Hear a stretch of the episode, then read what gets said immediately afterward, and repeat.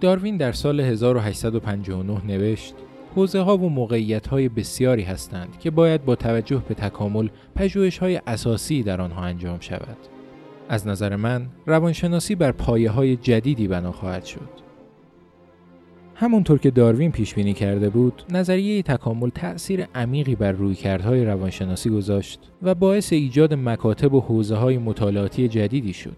از علوم اعصاب گرفته تا نظریه های رشد کمتر حوزه‌ای در ارتباط با مطالعه انسان هست که حداقل به شکل غیر مستقیم از نظریه تکامل تأثیر نگرفته باشه. اما همیشه شکاکیت زیادی در مورد روانشناسی تکاملی وجود داشته. این شکاکیت عمدتا از دو نگرانی کلی ناشی میشه. مورد اول اینکه بسیاری معتقدن روانشناسی تکاملی تصویری بدبینانه از طبیعت بشر ارائه می‌کنه. تصویری که با مفروضات بسیاری از مردم در مورد خوب بودن ذات بشر در تضاده. علاوه بر این برای برخی روشن نیست که استدلال‌های ناشی شده از روانشناسی تکاملی چطور اعتبار سنجی میشن. به عبارت دیگه این نگرانی وجود داره که استدلال‌های روانشناسی تکاملی ممکنه تنها محصول بست منطق تکاملی به روانشناسی باشن و از این بابت عملا ابطال ناپذیر به حساب بیان. با این اوصاف چطور میشه از صحت یک تبیین تکاملی اطمینان حاصل کرد؟ روانشناسی تکاملی در بررسی مکانیزم های روانی انسان چه تفاوتی با سایر مکاتب روانشناسی داره و آیا میشه گفت تصویری که نظریه تکامل از طبیعت بشر ارائه می‌کنه تصویری بدبینانه یا حتی به دور از واقعیته؟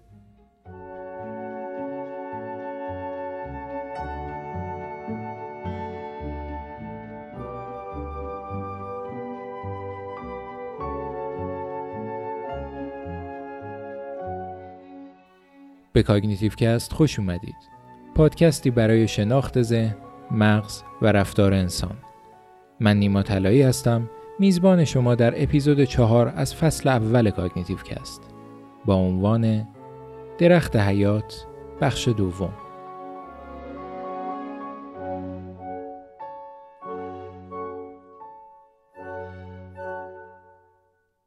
چارلز داروین اولین کسی نبود که ایده تکامل گونه های زنده رو مطرح کرد. ایده تکامل حداقل از حدود قرن پنجم پیش از میلاد به اشکال مختلف مطرح شده بود. داروین حتی اولین کسی هم نبود که مکانیزم انتخاب طبیعی رو ارائه کرد. ایده کلی انتخاب طبیعی پیش از داروین توسط اقتصاددان انگلیسی توماس مالتوس مطرح شده بود. البته مالتوس از انتخاب طبیعی به عنوان مکانیزمی برای تبیین تنوع و پیچیدگی گونه های زنده استفاده نکرد و این مکانیزم در واقع برای توصیف تغییرات جمعیت در جوامع انسانی به کار گرفته شد. اما به هر صورت داروین در کشف این مکانیزم هم اولین نبود. داروین حتی در ارائه نظریه تکامل در سال 1858 هم تنها نبود. این نظریه در واقع به شکل مشترک توسط داروین و آلفرد والاس مطرح شد. پس چه چیزی چارلز داروین رو به یکی از برجسته ترین دانشمندان تاریخ تبدیل می‌کنه؟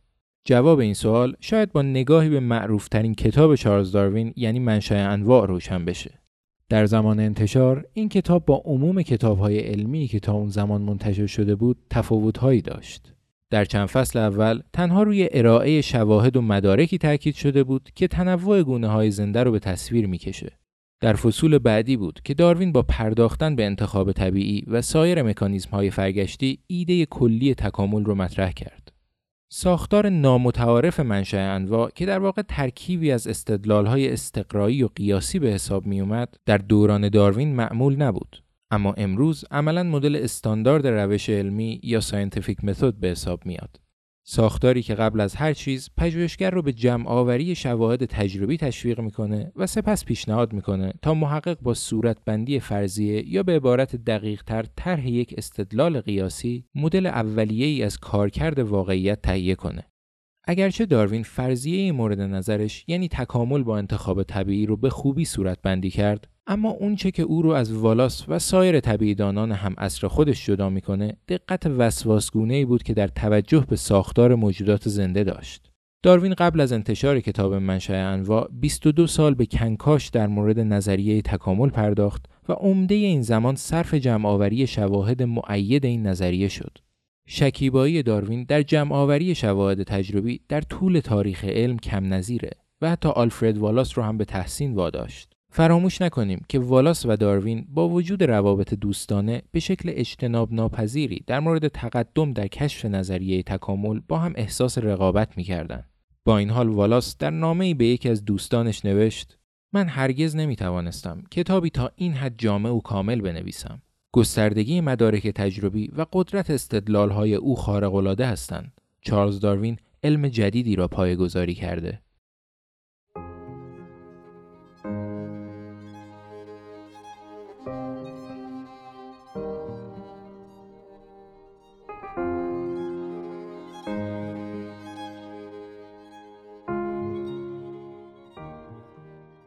پس برجسته ترین ویژگی چارلز داروین که او رو به یکی از تأثیرگذارترین دانشمندان تاریخ علم تبدیل می‌کنه تأکیدی بود که روی شواهد و مدارک تجربی داشت. به شکل مشابهی در بکارگیری نظریه تکامل در سایر حوزه های دانش بشری هم نباید اهمیت شواهد تجربی رو فراموش کنیم.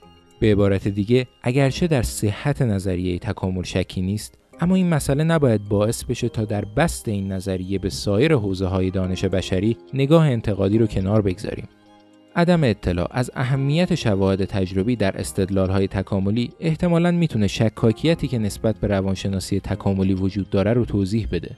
در واقع این شکاکیت از این تصور غلط ناشی میشه که انگار استدلال های روانشناسی تکاملی چیزی جز سرهم کردن داستانهایی با مضمون تکامل نیست. در حالی که اون دسته از استدلال های روانشناسی تکاملی که از اعتبار کافی برخوردارن همیشه با شواهد تجربی همراه هستند و این استدلال ها فقط از داشتن بینشی تکاملی ناشی نشده. همونطور که ریچارد داکینز زیستشناس انگلیسی توضیح میده تنها داشتن بینش مناسب در چهارچوب یک پژوهش علمی کافی نیست. Intuition is very important, but it is important that scientists should not be so wedded to their intuition. that they, that they omit the very important testing phase. And if their, their hypothesis is disproved, they should regard that as, as a reason to reject the hypothesis or modify it, uh, not a reason to just carry on doggedly sticking to the hypothesis because they are intuitively committed to it. پس لازمه پذیرش یک استدلال تکاملی مثل هر استدلال دیگه‌ای در علم وجود شواهد و مدارک معیده.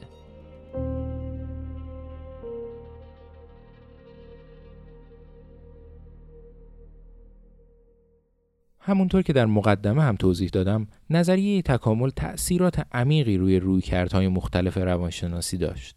تا قبل از داروین مکتب غالب اون دوران یعنی ساختارگرایی و روش درون نگری که در اپیزود دوم در موردش توضیح دادم روی بررسی ساختار و محتوای ذهن و آگاهی تمرکز داشتند اما بعد از داروین تمرکز روانشناسان به سمت شناخت کاربرد مکانیزم های ذهنی و رفتار انسان متمایل شد. به عبارت دیگه روانشناسان به این مسئله علاقه مند شدن که به جای تلاش برای فهم ساختار ذهن توضیح بدن در چهارچوب انتخاب طبیعی چه عواملی باعث شده که ذهن و رفتار انسان به شکلی که امروز شاهدش هستیم تکامل پیدا کنه. این نگاه که رفتارها و مکانیزم‌های روانی عمدتا به عنوان ابزاری برای سازگاری با محیط تکامل پیدا کردن بینش جدیدی بود که محصول نظریه تکامله. و الهام بخش مکتب کارکردگرایی و در نهایت روانشناسی تکاملی در دنیای امروز شد. نظریه تکامل از نظر روش شناختی هم روی روانشناسی تاثیرگذار بود. اونچه که کردارشناسی و مطالعات تطبیقی نامیده میشه مستقیما از طبعات رویکرد تکاملی به حساب میاد. به هر حال اگر انسان مثل هر گونه دیگه محصول تکامل باشه این یعنی مکانیزم های رفتاری بسیاری هستند که بین انسان و سایر گونه ها مشترکن. در نتیجه بررسی سایر گونه ها می‌تونه اطلاعات زیادی در مورد طبیعت انسان فراهم کنه. خود داروین هم در بنا کردن پایه های جدید روانشناسی بی تأثیر نبود. او با نوشتن دو کتاب نزول انسان و ارتباط جنسیت با انتخاب و همچنین کتاب ابراز احساسات در انسان و حیوانات چشماندازهای جدیدی رو برای بکارگیری رویکرد تکاملی در روانشناسی نمایان کرد. تأثیرات نظریه تکامل در رویکردهای بررسی مغز هم دیده میشه. فیزیولوژی و علوم اعصاب به شکل سنتی بیشتر به بررسی این مسئله می پرداختند که هر بخش از مغز مسئول چه مکانیزم شناختی و یا رفتاریه. اما نظریه تکامل سوالات جدیدی رو در این حوزه ها مطرح کرد. مثلا اینکه مکانیزم های مختلف مغز به چه ترتیب زمانی تکامل پیدا کردند یا اساسا این مکانیزم ها چرا وجود دارند. در طی چند سال گذشته رویکرد تکاملی در علوم شناختی هم به کار گرفته شده که به این حوزه علوم اعصاب شناختی تکاملی یا Evolutionary Cognitive Neuroscience گفته میشه. اگر علاقه مندید در مورد این حوزه مطالعاتی بیشتر بدونید می‌تونید مقاله ای رو که در این مورد روی کانال تلگرام به اشتراک گذاشتم مطالعه کنید.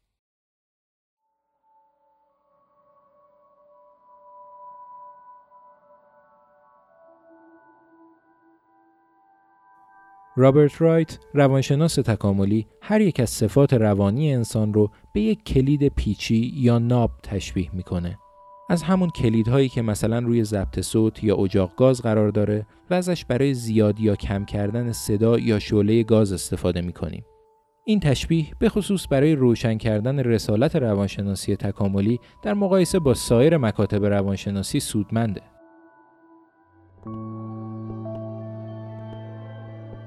میزان کم یا زیاد بودن هر یک از این کلیدهای پیچی که در واقع همون صفات روانی انسان هستند به محیط و البته ویژگی های ژنتیکی هر فرد بستگی داره. تجربیاتی که در طول زندگی کسب می‌کنیم و البته وضعیت بیولوژیک هر یک از ما در تعیین میزانی که یک صفت رو از خودمون بروز میدیم موثره. صفت پرخاشگری رو در نظر بگیرید. این صفت با توجه به وضعیت ژنتیکی فرد و صد البته محیطی که فرد در معرضش بوده با شدتهای متفاوتی بروز پیدا می‌کنه. تجربیات کودکی، یادگیری اجتماعی، فرهنگ و سنت ها همگی در شدت بروز پرخاشگری موثر هستند و مکاتب مختلف روانشناسی تلاش می‌کنند با بررسی پارامترهایی که گفتم توضیح بدن که چرا وضعیت دگمه پیچی یک صفت روانی در افراد و فرهنگ های مختلف متفاوته. مثلا روانکاوی از تجربیات کودکی فرد می‌پرسه و نظریه های برخواسته از رفتارگرایی و یادگیری اجتماعی نقش محرک های محیطی و مکانیزم های مختلف یادگیری رو بررسی می‌کنن. اما روانشناسی تکاملی سوال متفاوتی می‌پرسه. سوالی که نه وضعیت کم یا زیاد بودن یک دکمه پیچی بلکه موجودیتش رو به پرسش می‌گیره. این رویکرد می‌پرسه دکمه پیچی مورد نظر که همون صفت روانی مورد بحث باشه اساسا چرا وجود داره؟ چرا باید مکانیزم هایی چون پرخاشگری یا نوع دوستی وجود داشته باشن به عبارت این صفات در چهارچوب تکامل چطور باعث سازگاری بیشتر انسان با محیط اطرافش شدن؟ اگرچه این سوالات در مورد برخی از مکانیزم های روانی انسان قابل پاسخ دادنه اما این سوالات رو نمیشه در مورد همه مکانیزم های روانی پرسید. در واقع این تصور تا حدی درسته که از دریچه روانشناسی تکاملی مکانیزم های روانی با توجه به نقشی که در تضمین بقای گونه بشر داشتن بررسی میشن. اما برای برخی مکانیزم های ذاتی نمیشه به این راحتی کار کردی متصور شد که در تضمین بقا یا تولید مثل انسان نقشی ایفا کرده باشند. مثلا چرا از موسیقی لذت می‌بریم؟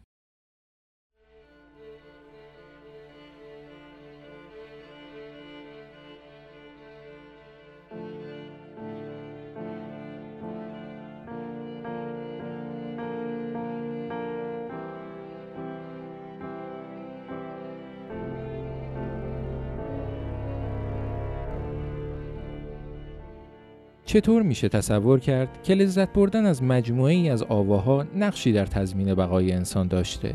ما چنان از موسیقی لذت می‌بریم که انگار به طور خاص برای فهمش تکامل پیدا کردیم. قطعات موسیقی احساسات رو در ما برمیانگیزن و حتی حال ما رو دگرگون می‌کنن. اما آیا میشه برای موسیقی کار کردی در راستای تضمین بقا قائل شد؟ ساختار گوش میانی عموم پستانداران تا حد زیادی مشابه انسانه و بدون شک امکان تشخیص جهت، شدت و فرکانس صدا در تضمین بقای گونه های مختلف نقش مهمی بازی کرده.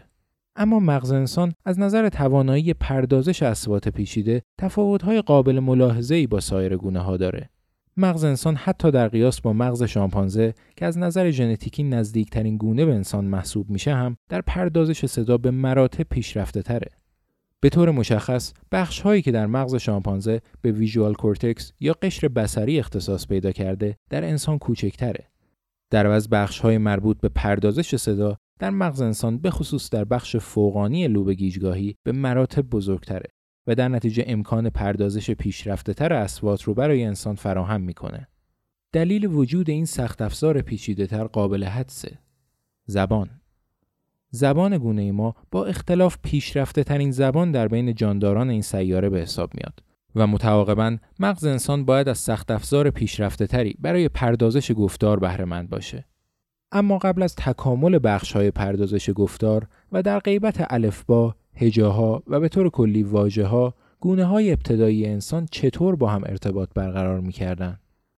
در نبود زبانهای پیشرفته یعنی زبانهایی که از لغات برای انتقال معنا استفاده می کنن، گونه های ابتدایی انسان از زبانهایی استفاده می کردن که protolanguage نامیده میشن.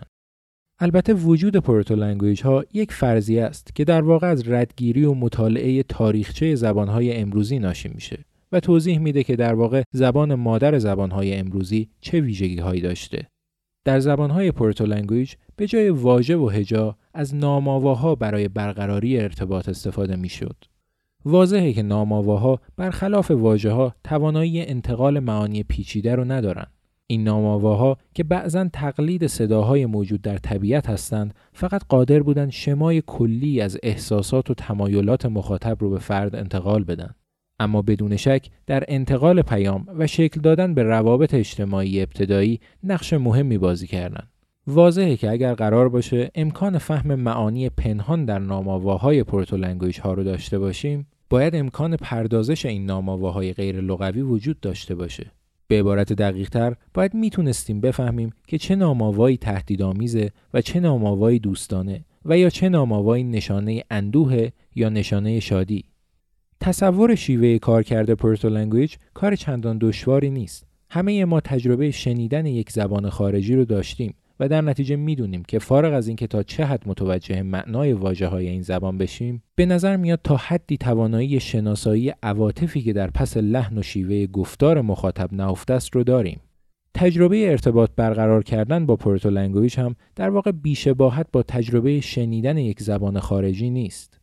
زبانی که در اون معانی و اندیشه ها به شکل حداقلی و صرفا از طریق نامآواها برای شنونده قابل درکه البته نامآواها تنها وسیله ارتباطی در زبانهای ابتدایی نبودند و اشکال ابتدایی از زبان اشاره با همراهی این نامآواها به انتقال بهتر معانی کمک می‌کردند.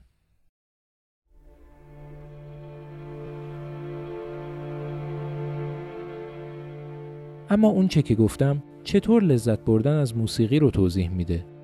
لذت از موسیقی مکانیزمی نیست که مستقلا تکامل پیدا کرده.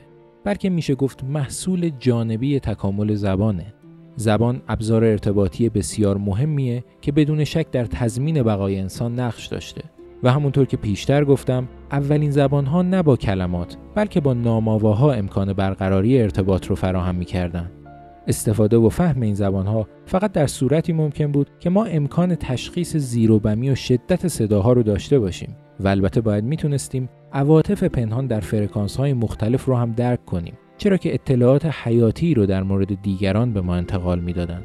به قول استیون پینکر روانشناس شناختی دانشگاه هاروارد موسیقی نوعی ابر محرک به حساب میاد که مکانیزم هایی که برای تشخیص عواطف در آواها تکامل پیدا کردن رو بیش از حد معمول تحریک می‌کنه و تجربه ای رو برای ما رقم می‌زنه که همگی به خوبی میشناسیمش. It's possible that uh, music is actually a byproduct of other adaptations. Perhaps our sensitivity to speech, a harmonically rich sound that the brain has to analyze into its frequency components in order to understand speech. And maybe what music does is it combines bits and pieces of all these other parts of the brain, packs them into a supernormal stimulus, something that actually presses our buttons harder than anything in the, in the natural environment would, and we enjoy it. پس حداقل یکی از تبیین های تکاملی که به سوال چرا از موسیقی لذت میبریم پاسخ میده موسیقی رو تا حد زیادی محصول جانبی تکامل زبان میدونه اما آیا این مسئله چیزی از ارزش موسیقی کم می‌کنه؟ فکر نمی کنم. اگر فرضیه مورد بحث صحت داشته باشه میشه موسیقی رو از اولین ابزارهای ارتباطی گونه ما دونست. علاوه بر این میراث تکاملی مورد بحث یعنی توانایی درک عواطف پنهان در آواها هنوز هم یک ابزار ارتباطی فوقالعاده به حساب میاد. هنرمند می‌تونه بدون استفاده از واجه ها احساساتی رو در مخاطب برانگیزه که فارغ از نژاد یا ملیت جهان شمولن موسیقی زبان مشترکیه که در انتقال اندیشه و معنا دقت واژه ها رو نداره اما می‌تونه بیش از هر زبان دیگه ای تاثیرگذار باشه.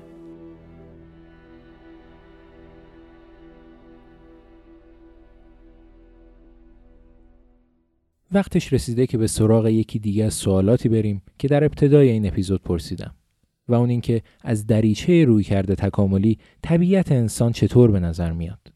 آیا این مسئله صحت داره که تبیین های روی کرده تکاملی تصویری بدبینانه از طبیعت بشر ارائه میدن برای پاسخ دادن به این سوال قصد دارم از یک مکانیزم روانی صحبت کنم که به عقیده بسیاری در دنیای امروز یک میراث تکاملی خطرناک به حساب میاد.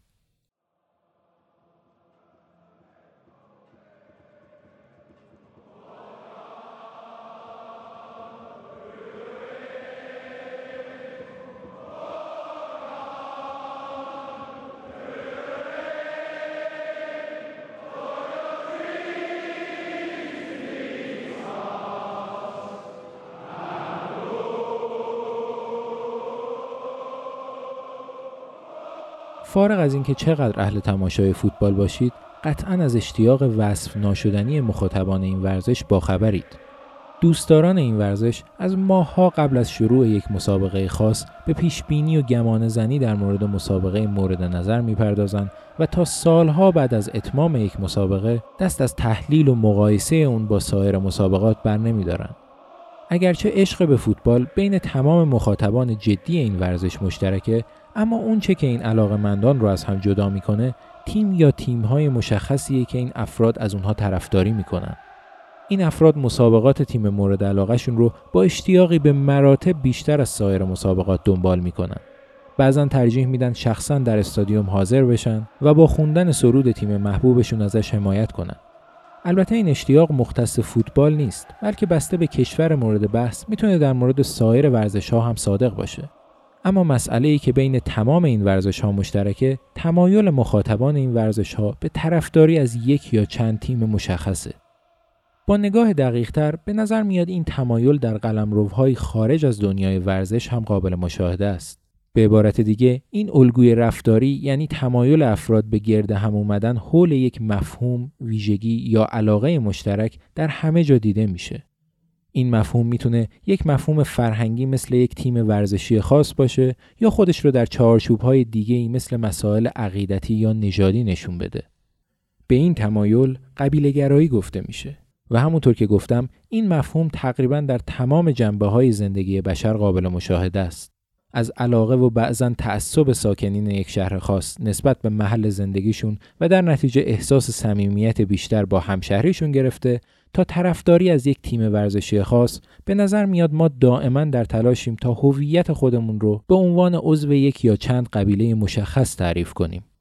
البته قبیله گرایی فقط به طرفداری از یک قبیله خاص محدود نمیشه بلکه با نوعی ضدیت یا در بهترین حالت بیتفاوتی نسبت به سایر قبایل همراهه.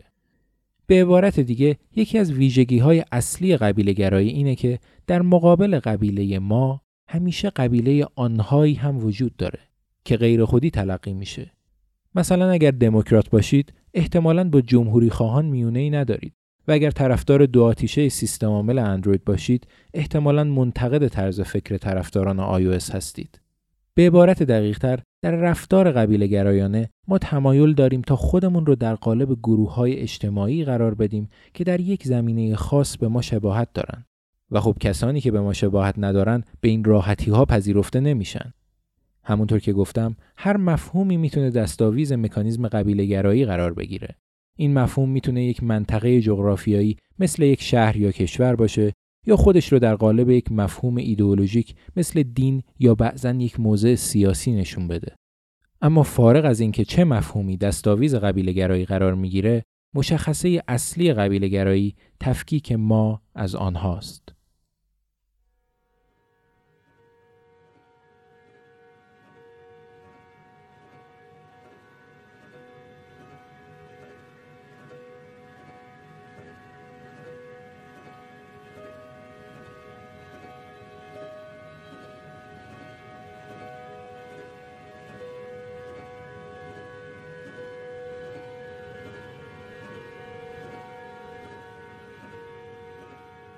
پژوهش های زیادی هستند که نشون میدن قبیله گرایی بیش از اون که محصول یادگیری اجتماعی باشه یک مکانیزم ذاتیه مثلا آزمایشی رو که دونام و همکارانش در سال 2011 در مورد 140 کودک حدوداً 5 ساله انجام دادن در نظر بگیرید لباسهایی به چهار رنگ قرمز، آبی، سبز و نارنجی تن این کودکان کردند و بعد تصویری رو به اونها نشون دادن که در اون مجموعه ای از کودکان قرار داشتند که لباسهایی با همین چهار رنگ تنشون بود.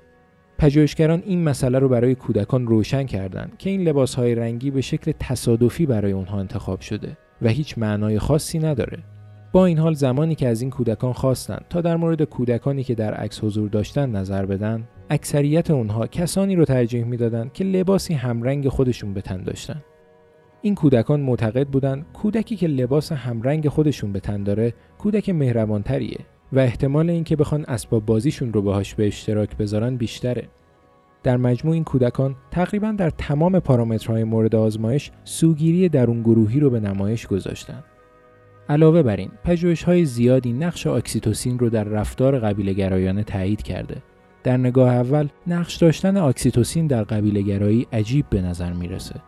به هر حال اکسیتوسین همون هورمونیه که در بین عموم مردم به عنوان هورمون عشق شناخته میشه و البته در استحکام بخشیدن به رابطه مادر و نوزاد و همدلی اجتماعی هم نقش مهمی داره. اما به نظر می‌رسه این همه ماجرا نیست. همونطور که رابرت ساپولسکی استاد علوم اعصاب دانشگاه استنفورد توضیح میده اکسیتوسین در واقع به همون اندازه که در استحکام بخشیدن و ایجاد همدلی در روابط میان ما تأثیر گذاره در تشدید رفتار قبیله گرایانه یعنی ضدیت و بدرفتاری با آنها هم نقش داره. Oxytocin is officially the coolest, grooviest hormone on earth because it enhances mother infant bonding and it enhances pair bonding in couples and it makes you more trusting and empathic and emotionally expressive. And oxytocin promotes pro social behavior until people look closely. And it turns out oxytocin does all those wondrous things only for people who you think of as an us as an in group member. It improves in group favoritism. What does it do to individuals who you consider a them? It makes you crappier to them, more preemptively aggressive, less cooperative in an economic game. What oxytocin does is enhance this us them divide.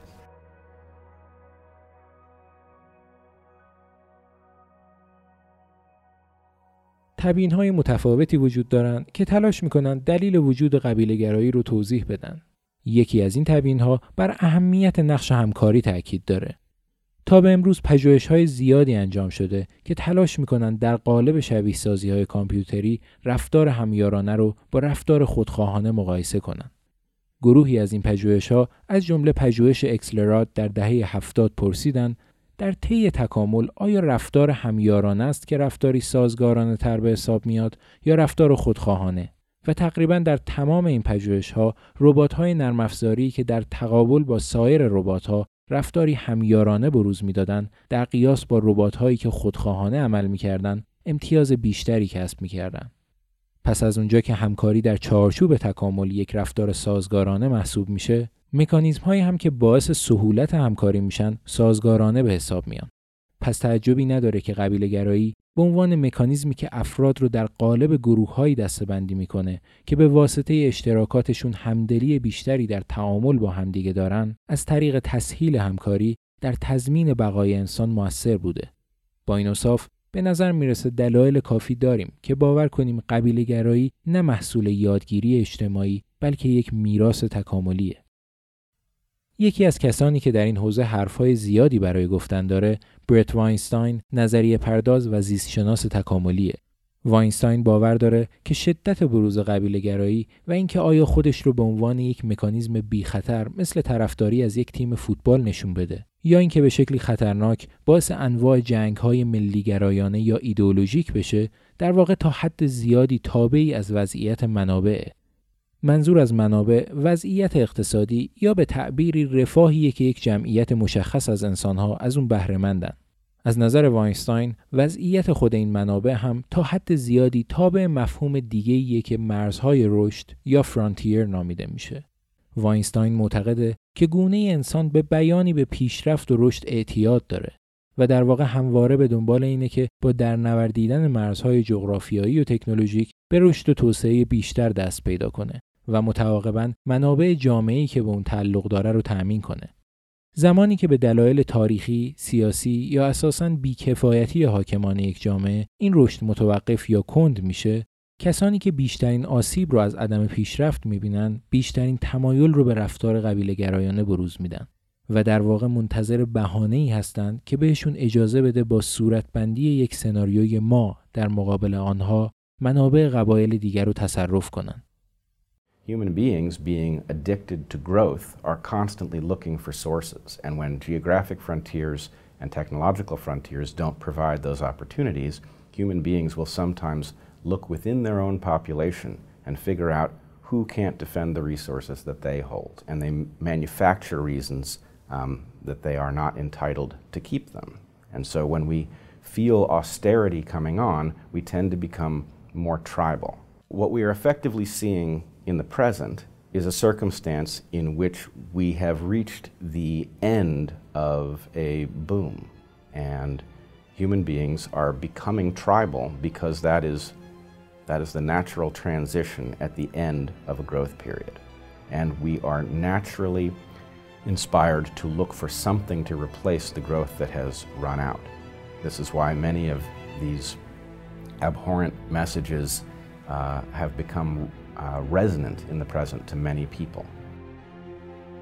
از نظر واینستاین به قدرت رسیدن احزاب و سیاستمداران راستگرای افراطی در چند سال گذشته در واقع نمودی از این حقیقت که مرزهای رشد در حال تغییرند تغییری که در اون بسیاری از مشاغل سنتی در حال حذف شدن هستند و تکنولوژی های نوین معادلات سیاسی و اقتصادی رو به هم ریختند در چنین شرایطی برای سیاستمداران به مراتب راحت تره که به جای مواجهه با حقایق دنیای امروز مشکلات رو به گردن یک یا چند اقلیت خاص بندازن یا کشورهای دیگر رو به عنوان مسئول نابسامانی ها معرفی کنند.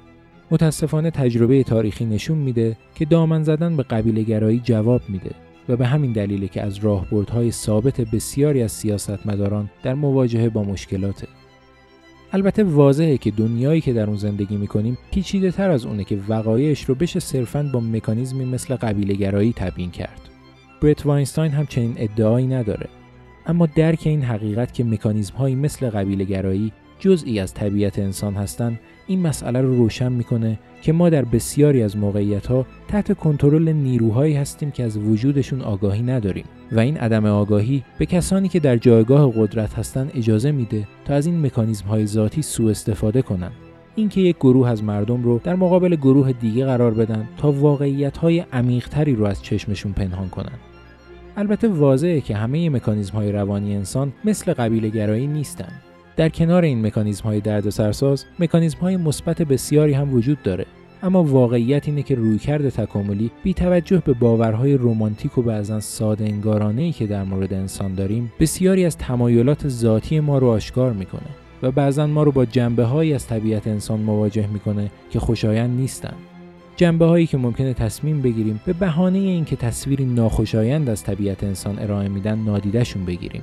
اما شاید باید بپذیریم که انکار واقعیت کمکی به حل مسائل پیچیده دنیای امروز نمی‌کنه.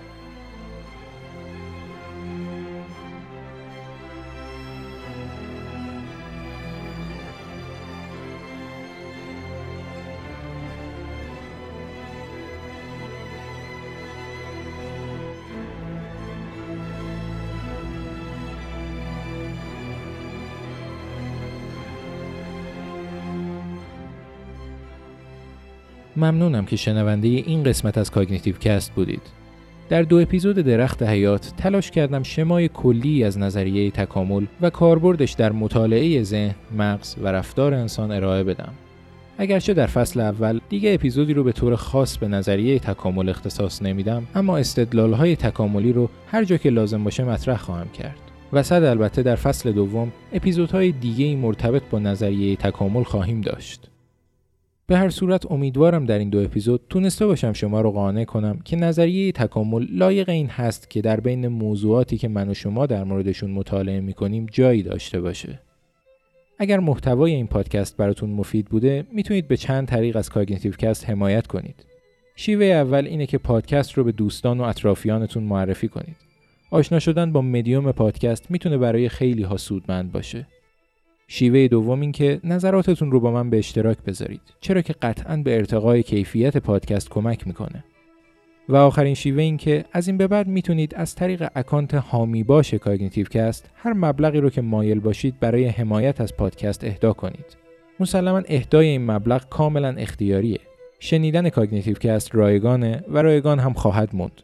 اما اگر محتوای تولید شده در این پادکست براتون مفید بوده، اهدای مبلغی هر چند ناچیز باعث دلگرمی من برای ادامه مسیر و صد البته بهتر شدن کیفیت پادکست میشه. لینک اکانت هامی باش پادکست رو در بخش توضیحات این اپیزود قرار دادم. و در نهایت اگر از شنیدن این اپیزود لذت بردید می‌تونید از طریق Anchor، Spotify، Castbox، Google Podcast، Apple Podcast و سایر پادگیرها شنونده اپیزودهای آینده Cognitive Cast باشید. در کانال تلگرام به آیدی ات کاگنیتیو هم منابع مورد استفاده و مطالب تکمیلی هر اپیزود رو به اشتراک می‌ذارم.